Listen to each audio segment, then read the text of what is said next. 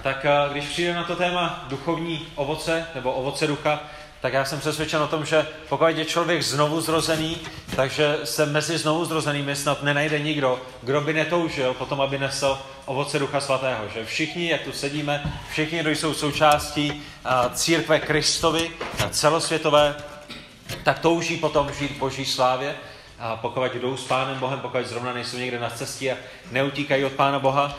A zajisté nikdo není spokojen s tím, jak na tom jsme toho dnešního dne, že pravděpodobně doufám, že tady nikdo z nás nesedí a ve své píše si neříká, tak já už jsem to všechno zvládnul.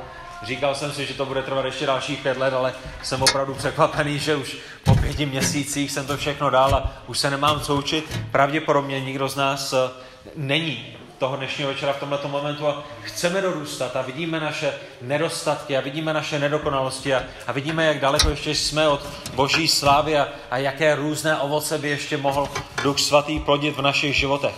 A tak eh, to, co máme před, před sebou, ta pasáž 5. kapitoly 16. až 26. verš, a poštol Pavel tam velice jasně dává do kontrastu skutky těla a ovoce Ducha Svatého.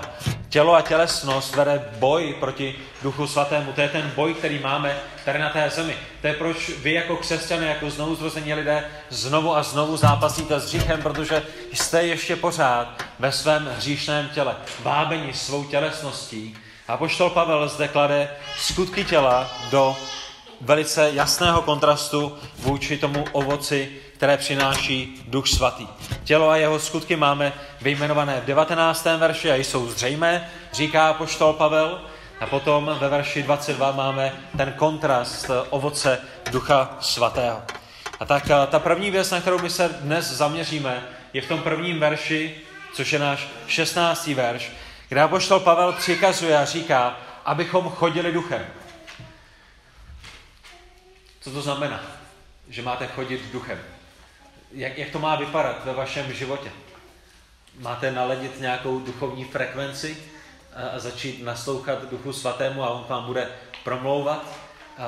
Znamená to, že máte prožít nějakou mystickou zkušenost, kdy se vám rozsvítí záře kolem očí a, a začnou blikat hvězdičky a vy uslyšíte andělský chor a, a budete mít nějakou takovouhle zkušenost. Je, je, to, je to, že budete unášeni v nějakém tranzu a tímhle tím způsobem budete chodit duchem. My jsme včera s dětmi koukali na jeden film, o kterém jsme si mysleli, že je dětský film. Zjistili jsme, že je, je pro děti, které jsou starší a, a těm, těm hlavním představitelům nasadili brýle a ty brýle je hypnotizovali a, a oni potom chodili pod tou hypnózou těch brýlí. Je, to, jak Duch Svatý funguje, že najednou na vás sesedne a vy o sobě přestanete vědět a ani nevíte, co se děje. A, a tohle je, jak chodíme v duchu. Co má poštol Pavel na mysli? Co znamená, že máme chodit duchem? A zajisté je potřeba porozumět těmto věcem předtím, než se podíváme na to, co je další v kontextu, a to je ovoce ducha, které Duch Svatý produkuje v našich životech. Co znamená chodit duchem a jakou to má spojitost s duchovním ovocem? To je ta otázka, na kterou se zaměříme i toho dnešního vypara, večera. Jak vypadá člověk, který opravdu chodí duchem? Znáte někoho, kdo naplňuje tento příkaz? Je, je, je někdo ve vašem životě, jako můžete říct, tenhle ten člověk chodí duchem svatým, chodí v moci ducha svatého? Eh, po jakém příkladu byste šáhli? Koho si představujete a, a jak my máme naplňovat tenhle ten příkaz? A samozřejmě my ho nemůžeme naplňovat, když nevíme, co ten příkaz znamená. A tak eh, toho dnešního večera se zdá dobré, abychom se podívali na ten dokonalý, jedinečný, nejlepší, uh, diametrálně odlišný příklad od všech ostatních příkladů, který je v Pánu Ježíši Kristu a který je samozřejmě tím nejlepším, dokonalým, jedinečným člověkem, plně člověkem, plně Bohem, který chodil v plnosti ducha. A když přemýšlíme o tom, jak vypadá chození v duchu, tak nám někdy pomáhá, abychom se podívali na příklady. A není lepší příklad než Pán Ježíš Kristus. A tak to je to, co toho dnešního večera uděláme. My půjdeme do Janova Evangelia a uvidíme, jak Pán Ježíš Kristus chodil v duchu svatém, jak, jak jeho život byl naplněn duchem svatým, jak jeho život byl, byl pod mocí ducha svatého a z toho potom to převedeme na nás a, a budeme schopni domyslet, co znamená, že i my máme chodit duchem. Možná si někdo v tenhle ten moment řekne, no jo, kazateli, ale když šáhneš po Ježíši Kristu, tak dáváš neférový příklad, protože on byl Bohem. Samozřejmě, že on bude chodit v duchu, samozřejmě, že on nikdy nebude řešit On je Bohem, ale já nevím, jestli jsem to zmiňoval tady nebo na nějakém jiném místě, my nesmíme zapomínat na lidství Pána Ježíše Krista. Pán Ježíš Kristus byl stoprocentně člověkem, byl plně člověkem. On ke svému božství přidal lidství a, a tak jako my se učíme verše na spaměť a jsem přesvědčen o tom, že Pán Ježíš Kristus se učil verše na spaměť. Tak jako my se učíme nejrůznější, pís, nejrůznější věci v písmu, Pán Ježíš ve své lidskosti se učil nejrůznější věci v písmu. A tak jako my jsme naplněni duchem, Pán Ježíš ve svém lidství byl naplněn duchem svatým. A když nám Boží slovo říká, aby my jsme byli naplněni duchem svatým, aby jsme chodili v duchu, tak my se přesto můžeme dívat na Pána Ježíše Krista, protože on ve svém dokonalém lidství byl závislý na duchu svatém, který ho proměňoval, který ho posvěcoval, který ho, který ho vedl, který ho vyučoval a který působil v jeho životě v mnoha aspektech naprosto stejně, jako bude působit v našem. To znamená, na Pána Ježíše se nechceme dívat jako na nějakého super hrdinu, eh, jeho lidství je pouze nějakou fraškou, u kterého bychom si řekli, Ježíšovo lidství to je výkon hodný Oscara. On to v životě neprožil, on neví, co to je, on si jenom hrál na člověka. Ne, pán Ježíš opravdu zápasil s pokušením, zápasil eh, s těmi věcmi, se kterými zápasíme my. Byl unaven stejně, jako jsme unaveni my. Bolely ho věci, které bolí nás. Hřích ho rmoutil stejně, jako hřích rmoutí nás. Musel se učit, musel růst, musel sílit stejně tak, jako rosteme a sílíme my. Tak eh, Když se podíváte do Jana, nebo kdybyste se podívali do Jana do 17. kapitoly, do 17. verše, tak tam čteme, že Pán Ježíš se modlí v té své jedinečné modlitbě za všechny znovu zrozené lidi na tomhle světě. A modlí se v tom smyslu, aby Bůh posvětil všechny následovníky, Pána Ježíše Krista, všechny obrácené, všechny znovu zrozené, aby je posvětil v čem? Pamatujete na to? Jan 17. kapitola 17. verš. Posvětě v pravdě. A co je tou pravdou, ve které máme být posvěceni? Tvé slovo je pravda. Pán Ježíš říká, posvětě v pravdě, tvé slovo je pravda. Tak to, co my vidíme v tenhle ten moment, jak poznamenal jeden, jeden komentátor novozákonní, je, že slovo Boží je nástrojem k našemu posvěcení. Že Ježíš se modlí za nás, za znovu zrozené lidi a říká, Bože, posvětě, ten nástroj, kterým budeme posvěceni, je Boží slovo. Slovo Boží je způsobem, skrze který Bůh odpoví na tu Ježíšovu modlitbu. Ten hlavní, primární, nejdůležitější způsob, jak my jako křesťané jsme posvěcováni, jak my jako křesťané můžeme nést ovoce Ducha Svatého, je skrze slovo Boží. V 19. verši stejné kapitoly Ježíš říká, a sám sebe za ně posvěcuji. My vidíme, že i pán Ježíš byl v tomto smyslu posvěcen, aby i oni byli v pravdě posvěcenými. A tak pán Ježíš je dokonale posvěcený, pán Ježíš je dokonale oddělený, pán Ježíš v tom svém lidství je dokonale neposkvrněný, čistý, svatý, dokonale oddělen od hříchu. A přesně to je jeho modlitba pro vás a pro mne, pokud jsme znovu zrozenými a sám sebe za ně posvěcuji, aby i oni byli v pravdě posvěceni, aby i oni byli pravdou Božího slova posvěcování, oddělování, a obmývání, čistými, svatými, oddělenými, abychom byli jako On, abychom žili posvěcené životy, jako žil posvěcený život On, abychom žili k Boží slávě, jako žil k Boží slávě On, abychom nesli ovoce Ducha Svatého, tak jako On nesl ovoce Ducha Svatého. Tak jak to vyjádřil jeden autor, jádro posvěcení by se dalo vyjádřit takto. Dokonalá láska a dokonalá poslušnost. Když přemýšlíme o posvěcení, když přemýšlíme o tom, jak vypadá svatost v našem životě, když přemýšlíme o tom, jak bychom vyjádřili v jedné větě, jak, jak co nejlépe reflektovat Ježíše Krista, tak by pravděpodobně dobrou definicí bylo dokonalá láska a dokonalá poslušnost. To je to, co my vidíme u Pána Ježíše Krista. On dokonale miluje Boha Otce, on dokonale miluje lidi, kteří jsou kolem něj, on se modlí za své nepřátele a říká, Bože, odpustí jim, neboť nevědí, co činí, že? A když mu nadávali, když mu spílali, když na něj plivali a když ho byli, tak jim neodplácel zlým za zlé, ale modlí se za ně, prosí za ně, je jim milosrdný a možná dokonce za některé z ně z nich zemřel, možná právě ten setník, který tam svědčil eh, jeho ukřižování, byl nakonec znovu zrozený, protože my čteme v jednom záznamu Evangelia, že on říká, toto je skutečně syn Boží. A tak Ježíš možná zemřel i za některé z těch, kteří ho přibyli na kříž, protože možná některé z nich znovu zrodil, ale to, co vidíme v Ježíšově životě, to, co vidíme jako jádro posvěcení, dokonalá láska k Bohu. Vždycky, v každém případě, v každé minutě, v každé vteřině svého života miloval Boha Otce a byl mu dokonale poslušný. V každé vteřině, minutě, dny, týdnu, měsíci a roku naplňuje Boží vůli. To jsou některé věci, které já bych vám chtěl ukázat v Ježíšově životě a bude to spojeno s tím, že to je propojené s tím, co znamená chodit v duchu svatém.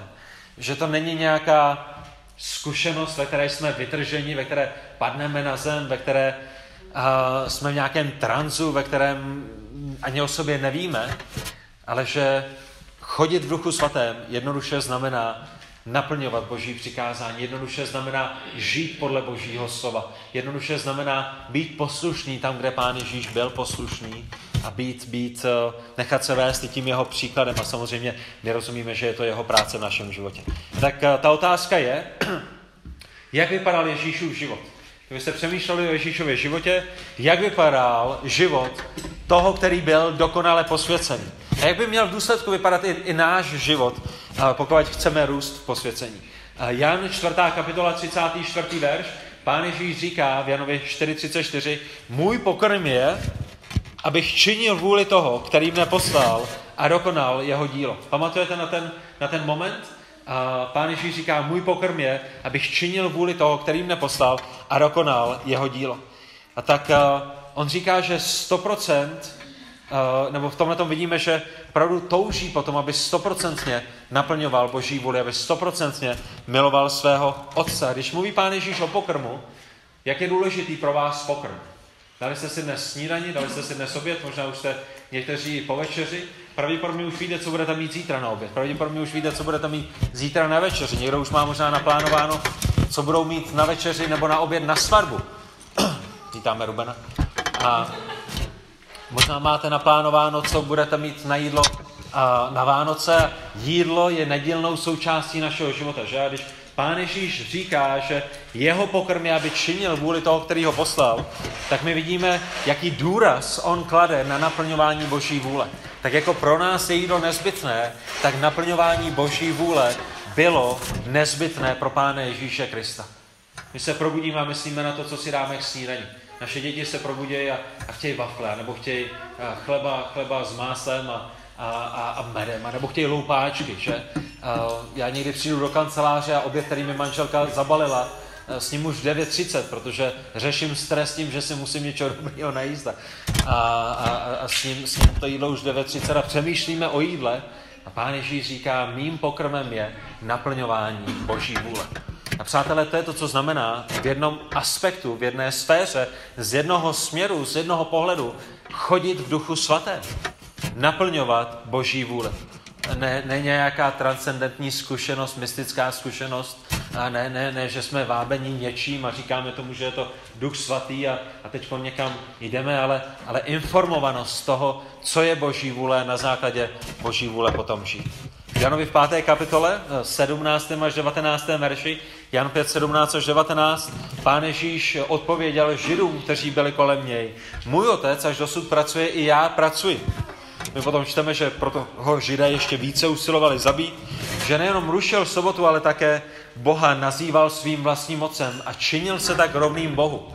A přátelé, všimněte si, tohle je dobrý, dobrá pasáž, proto když mluvíte s někým, kdo vám řekne, že Ježíš se nikdy neprohlašoval za Boha. Židé, kteří byli vedle Pána Ježíše Krista, ho chtějí zabít nejenom kvůli tomu, že dělá nějakou práci v sobotu, ale také proto, že se činí rovným Bohu.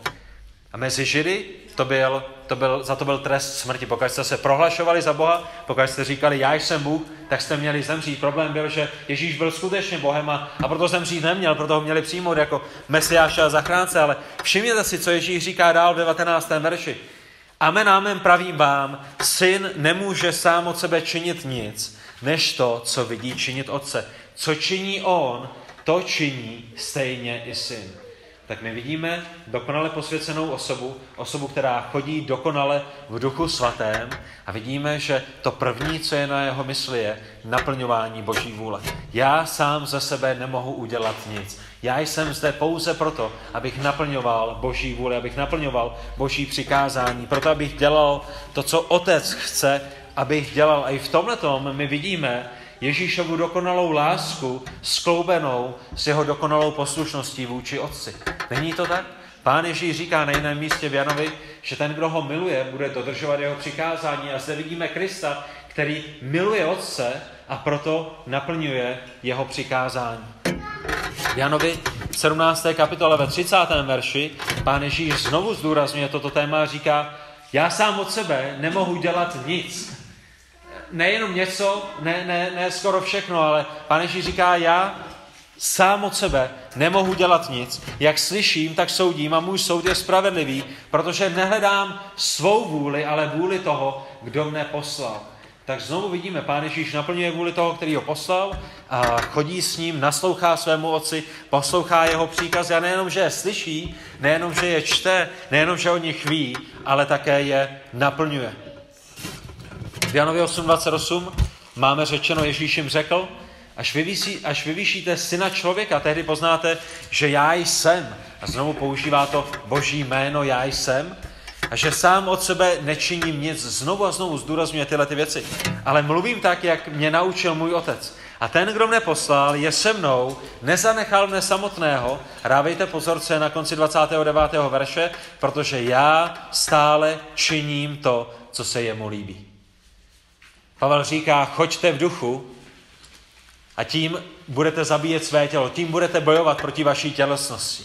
Dává nám příkaz, choďte v duchu, buďte naplnění duchem a, a my tady sedíme a říkáme, my bychom strašně rádi chodili v duchu, my bychom strašně rádi žili v moci ducha svatého. A potom možná přijdeme doma a říkáme si, ale jak to vypadá? Co máme prožít? Máme, máme prožít nějaký křes duchem svatým, máme prožít nějakou další zkušenost s duchem svatým, máme, máme jít někam na opuštěné místo a tam, tam rozjímat a, a, a, a dokavať nám neprojede tělem elektrický prout a nezačnou se nám potit ruce a, a nebudeme cítit lásku Pána Boha v našem srdci, tak, tak, tak nemůžeme tyhle ty věci naplnit?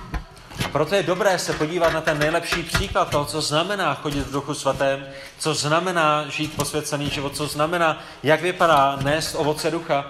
A to je to, co máme u Pána Ježíše Krista. On se znovu a znovu odkazuje na to, že naplňuje Boží vůli, že nedělá sám za sebe nic, že poslouchá svého Otce. A tak je na slunce jasnější, že Pán Ježíš neustále naplňoval Boží vůli. Proč? Proč? Protože dokonale miloval svého Otce. My posloucháme toho, kterého milujeme. To je proč my jako křesťané děláme to, co děláme. Ne, ne, ne z nějakého farizejského závazku, abychom si zasloužili nebe, ale když někoho milujeme, tak ho posloucháme. Když někoho milujeme, tak ho následujeme. Když milujeme Boha v nebesích a rozumíme tomu, z jakého hříchu nás vykoupil, tak chceme jít za ním a chceme z jeho milosti a z jeho síly a z moci Ducha Svatého již nehřešit. Janovi 14.31 je to schrnuté dohromady, tyto dvě témata, Kristová láska a Kristova poslušnost. Jan 14.31, ale svět má poznat, že miluji Otce a jednám tak, jak mi Otec přikázal. Vidíme ty dvě věci skloubené dohromady samotným Kristem. Milující poslušnost vyjadřuje dokonalou posvěcenost. Tak přátelé, pokud chcete žít posvěcené životy, pokud chcete, aby ve vašem životě měl prostor Duch Svatý, a on má prostor v životech, které jsou čisté, a kde, kde činíme pokání z našich hříchů, kde ho následujeme, kde se mu podřizujeme. Já jsem musel dneska činit pokání se svým nejstarším synem a musel jsem se mu omluvit, že jsem k němu mluvil způsobem, který nebyl vhodný a že jsem zřešil proti němu a zřešil jsem proti Pánu Bohu a, a je mi to líto a, a nechci tímhle tím způsobem zřešit a, a nechci to svádět na to, že o, jsem ještě v těle a, a to je, jak to prostě bude, Davide, a musíš se s tím smířit, táta bude řešit. Protože si uvědomuji, že díky Duchu Svatému a díky tomu, že mě Pán Bůh vysvobodil z mého hříchu, tak to, jak jsem jednal se svým synem toho dnešního odpoledne, byla, byla má vůle. Bylo, bylo to, když jsem dal přednost svému tělu, namísto toho, abych jsem dal přednost Duchu Svatému. A nebylo to omylem, nebylo to, že jsem spadl do hříchu, nebylo to, že jejda, najednou se něco stalo, aniž jsem nevěděl, jak jsem tom skončil, ale, ale bylo, to, bylo, to, bylo to jasné, bylo to zřejmé, a bylo to, bylo to v mém srdci a vědomé a není to na koho svést. Ale tam, kde milujeme Otce, tak jako Pán Ježíš, tam jednáme tak, jak nám Otec přikazuje. Tam, kde jsme posvěcení, tam, kde jsme čistí z boží milosti, kde je prostor dán Duchu Svatému, tam je potom ovoce Ducha Svatého. Tam chodíme v Duchu Svatém tak, jak chodíme v poslušnosti. A ta otázka, která je před námi, a já už jsem na ní odpověděl na začátku, je, jakou mocí tohle Ježíš dělal. Jakou mocí Ježíš naplňoval boží přikázání, jakou mocí Ježíš žil posvěcený život, jakou mocí Ježíš nesl ovoce k boží slávě, jakou mocí Ježíš byl poslušný a jakou mocí nezřešil. A znova vás pozbuzuji v tom, aby naše mysl neubíhala primárně k tomu, on je Bůh, a, a do teologické diskuze mohl vůbec Bůh zřešit a, a Bůh ani vlastně nemohl zřešit, takže vlastně tyhle ty věci jsou úplně nepodstatné, ale abychom přemýšleli o tom, že Kristus byl mužem, že Kristus byl plně člověkem a proto my se potřebujeme ptát tu otázku, jakou mocí tohleto Ježíš dělá. A my víme ze svědectví písma, že pán Ježíš na určitý čas ten čas, ve kterém on pobýval na téhle zemi, se vyprázdnil. A dal stranou některé ze svých božských atributů. Není to tak? Je jedním z božích atributů, že Bůh je všudy přítomný? pokud jste Bohem, jste všudy přítomný. Byl pán Ježíš v těle všudy přítomný? Nebyl, že byl na jednom místě. Pokud jste chtěli být přítomnosti Ježíše Krista, museli jste být tam, kde byl on v těle. To znamená, Pán Ježíš Kristus přišel na tuhle zem. Byl pořád plně Bohem, nestratil nic ze svého božství, k jeho božství bylo přidáno lidství. A tím, že on ke svému božství přidal lidství, tak dobrovolně se omezil v některých svých atributech, v některých svých charakteristikách, některé ze svých atributů dal stranou, jestli to můžeme vyjádřit tímto lidským, těmito lidskými slovy. To je proč my vidíme, že na jedné straně Pán Ježíš říká, já kdybych potřeboval, tak svolám legie andělů, aby mi přišli na pomoc. Není problém. Jsem Bohem, lusknu prsty, budou tady legie andělů a jeden jediný říman, jeden jediný farizej se mě nedotknou, vemijou mě do nebe a bude to všechno v pohodě. Že? Pán Ježíš má tuto moc. Ale na druhé straně my vidíme, že v tom jeho lidství, v tom, kdy on se pokořil, vyprázdnil, tak říká svým učedníkům, že například o jeho druhém příchodu on momentálně neví. Že o tom ví pouze Bůh, který je v nebesích. A, a to není o tom, že Ježíš se stal méně Bohem, nebo že ztratil něco ze svého božství, nebo že už nebyl Bohem, ale je to ten příklad toho, kdy on se vyprazňuje, kdy omezuje některé ze svých atributů v tom svém lidství. A proto se my potřebujeme ptát otázku, jakým způsobem Kristus jako člověk rostl v posvěcení, byl posvěcován. Jaká moc, jaká síla, jaká osoba působila v jeho životě. A velice zajímavé, uh, jeden autor, pisatel, mě nasměřoval do Izajáše, do 11. kapitoly, kde my čteme proroctví o Mesiáši, kde my čteme proroctví o Pánu Ježíši Kristu. A to, co je zajímavé v Izajáši v 11. kapitole je, že v tom proroctví o Pánu Ježíši Kristu my čteme v 11. kapitole 2. verši, že až přijde Mesiáš, až přijde Kristus, až přijde Ježíš, tak na něm spočine duch hospodinu. Tenhle ten Mesiáš, který přijde, na něm bude muset spočinout duch boží.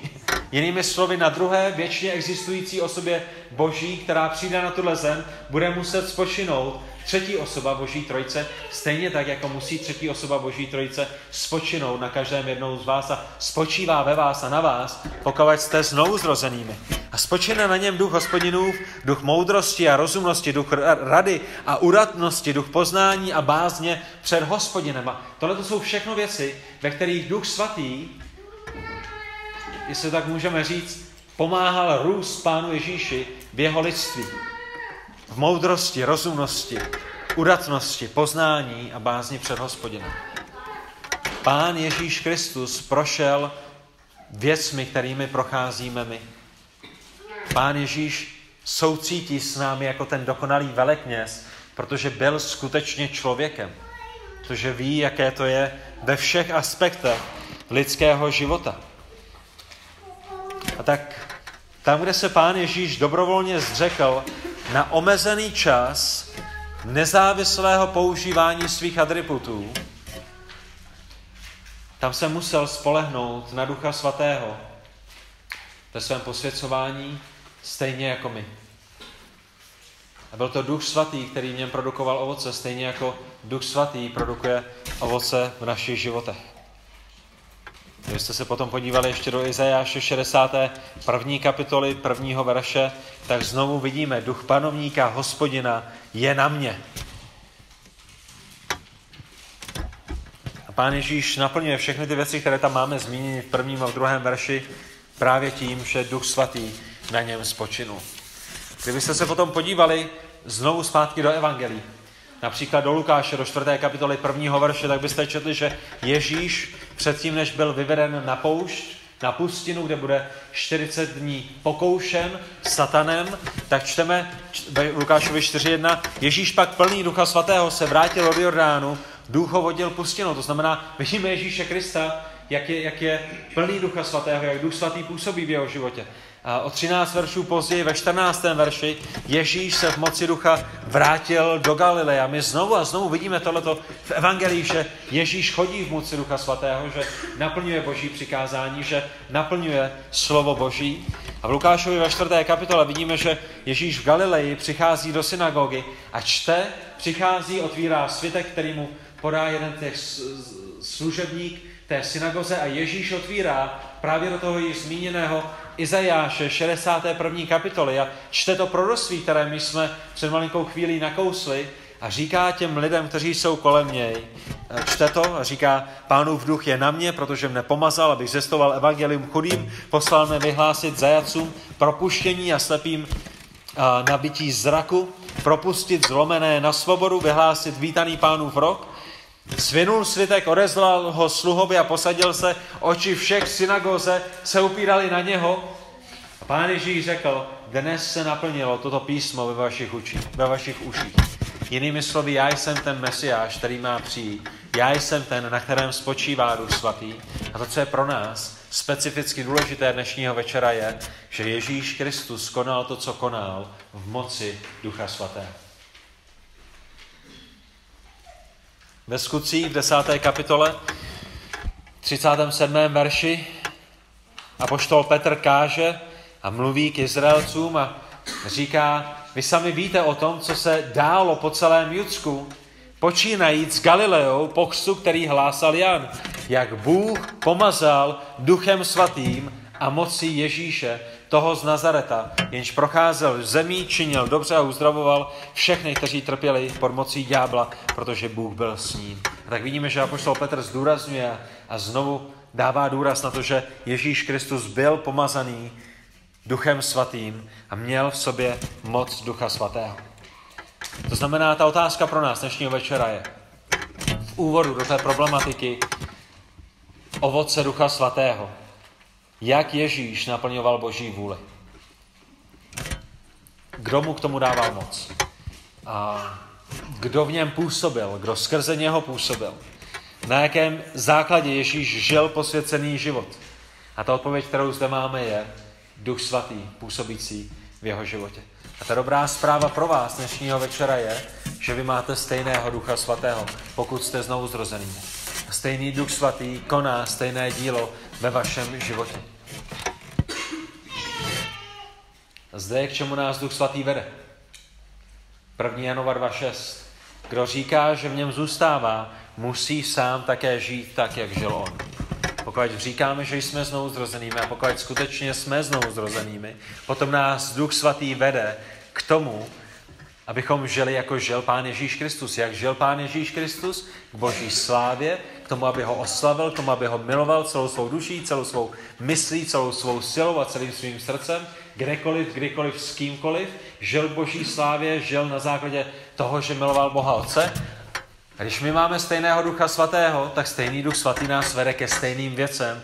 My máme žít Boží slávě, my máme milovat Boha Otce, my máme naplňovat Jeho vůli a Jeho vůle není skrytá, Jeho vůle není někde v nejhlubší jeskyni, Jeho vůle nám nepřijde na mysl po 365 dnech půstu, ale máme ji zjevenou v Božím slově. Bůh promlouvá a promlouvá jasně a říká nám jasně ve svém slovu, co a jak. Koloským, druhá kapitola, šestý verš, první Janova 2.6, Koloským 2.6.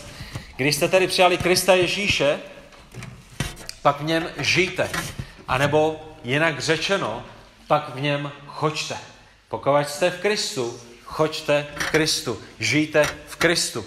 Zakořenění a budování v něm. Upevňujte se ve víře, jak jste byli vyučeni. Rozhojňujte se v ní s děkováním tak si všimněte, že znovu zrození lidé musí žít jako Kristus.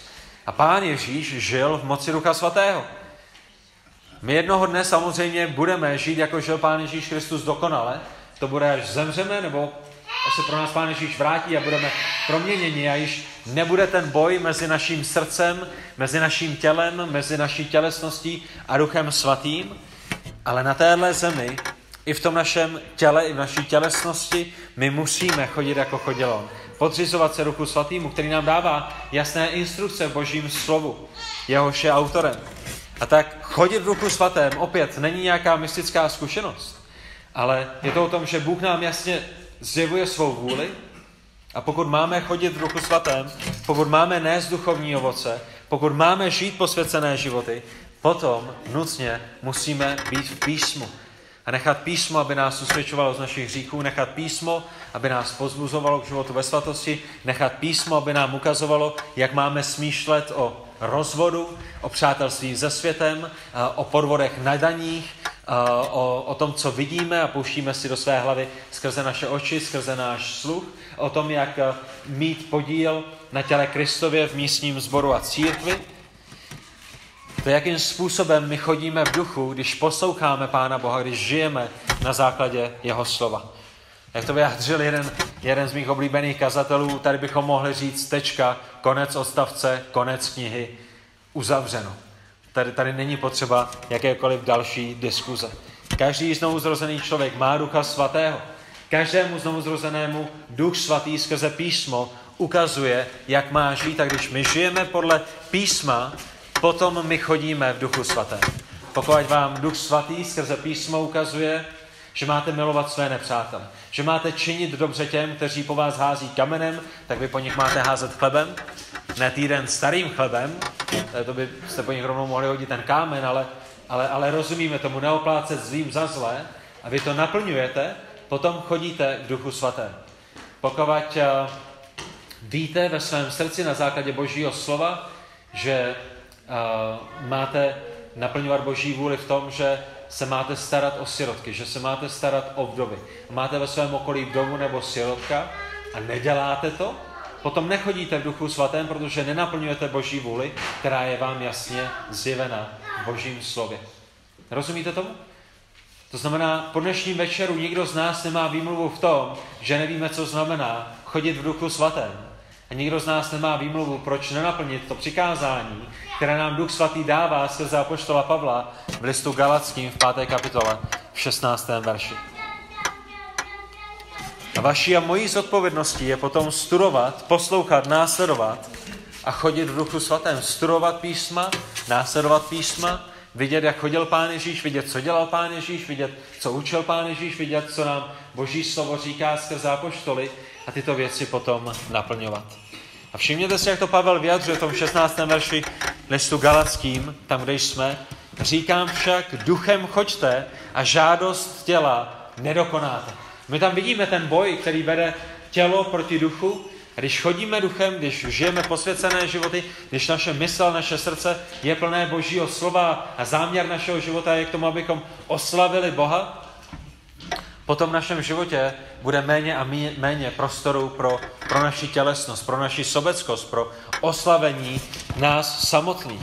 A pokud chceme být více jako Kristus, a já předpokládám, že kdokoliv zde je dnes večer a je znovu zrozen, že by řekl, ano, já chci být více jako Ježíš Kristus. Že to je, k čemu nás Duch Svatý táhne, to je, k čemu nás vede.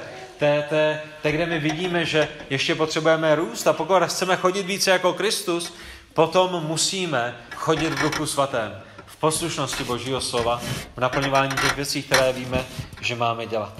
A všimněte si toho, že to není doporučení. Pepo, když dneska vstaneš správnou nohou z postele a bude se ti chtít a bude všechno dobrý a nebudeš mít žádný stres ze zkoušky, můžeš jít v duchu svaté. Martine, no, hele, aspoň jednou za dva týdny bys mohl, ne? Co, dneska by to šlo. Tři týdny žiješ v tělesnosti, dneska by si mohl jít.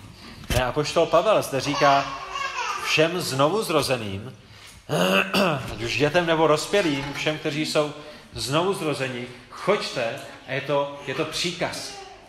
Neustále, stále, pořád, furt, my bychom řekli. Všimněte si toho, že to chození v duchu svatém vyžaduje úsilí, že? My vidíme, že to vyžaduje úsilí. Proč? Protože nám to Boží slovo musí přikazovat. Věci, které nevyžadují žádné úsilí z vaší strany, vám Boží slovo nemusí přikazovat. Bůh vám nemusí přikazovat to, co je pro vás přirozené. Chodit v duchu svatém pro nás není přirozené, protože jsme 10, 15, 20, 30 let žili v tělesnosti a, a nyní se učíme žít a chodit v duchu svatém. Proč to bude složité? Očividně, protože naše tělo vede boj proti duchu svatému. A tak bychom to ještě měli zdůraznit posledním příkladem, co znamená chodit. Co znamená chodit. Jak chodíte ve vašem životě. Jak, jak běžně funguje chození.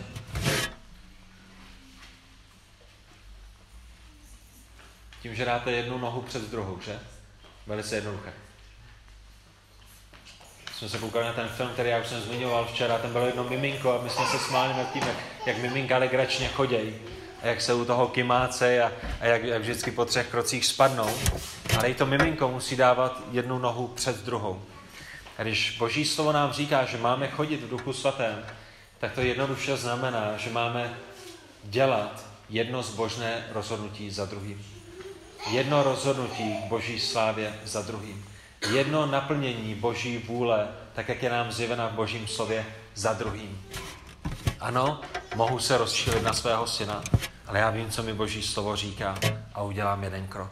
Ano, můžu nyní třísknout dveřmi a, a jít s kamarády na pivo, protože jsem se pohádal s manželkou a, a já nevím co, ale já to nechci. Já chci udělat jeden krok správným směrem k boží oslavě, pro moje dobro. Já chci chodit v duchu svatém, protože jsem vykoupen k tomu, abych žil boží slávě. Ano, já dneska znovu můžu ošulit finanční úřad na daních nebo jakýmkoliv jiným způsobem, ale udělám jedno další rozhodnutí. Tak si všimněte, že apoštol Pavel nemluví o nějakém teleportu, o tom, že jednoho dne na vás usedne Duch Svatý a, a vy budete produkovat ovoce, jedna báseň a, a budete žít posvěcené životy, ale že říká, choďte. A proč potřebujeme chodit? Je, protože je to neustálý boj. Den za dnem vede naše tělo boj proti Duchu Svatýmu, který je v nás a my z den za dnem děláme miliony a miliony rozhodnutí, ve kterých buď upřednostňujeme naši tělesnost, anebo vůli Boží. Buď žijeme pro sebe, anebo žijeme pro Boha. Buď naplňujeme Boží vůli, nebo naplňujeme tu svou, buď žijeme k jeho slávě, nebo k té naší. A na konci dne, tak jak to zmiňoval bratr Jonathan v té jedinečné sérii, kterou jsme probírali biblického poradenství, na konci dne je to všechno o tom, koho budu uctívat.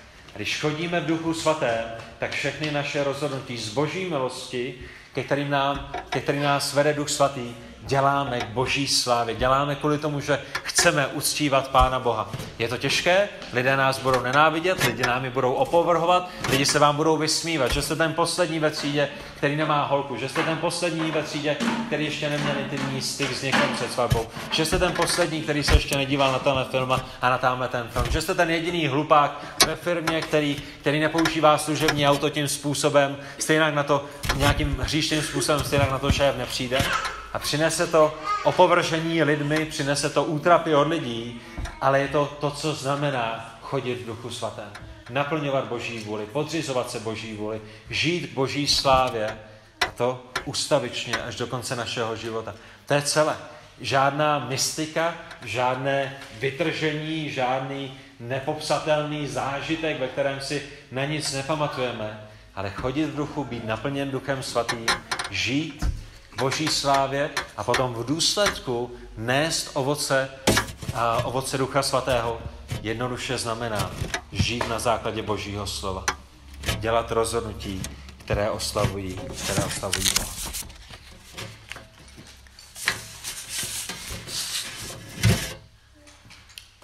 Pane Bože, my vyznáváme, že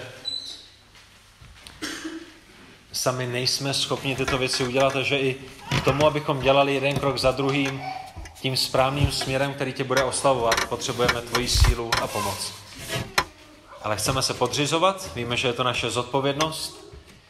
Prosíme tě o to, aby ty si nám pomáhal. Prosíme tě, Bože, o to, aby v těch příštích týdnech, jak budeme studovat ovoce ducha, aby v našich životech bylo patrné, že jsme posvěcováni a že ta půda našich srdcí je připravená pro to, aby Duch Svatý mohl nést ovoce v našich životech. Prosím tě o to, aby v těch uplynulých týdnech, následujících týdnech a raději si nám pomáhal v tomu vypořádávat se s našimi hříchy, proto aby toho špatného ovoce, které je pro naši slávu, bylo méně a méně, a aby ovoce, které přináší slávu tobě, které je na základě Ducha Svatého, a bylo více a více. Ke tvé slávě pro dobro nás a pro dobro církve, kterou máš i v tomto městě. Za to tě prosíme ve jménu Pána Ježíše Krista, našeho drahého spasitele. Amen.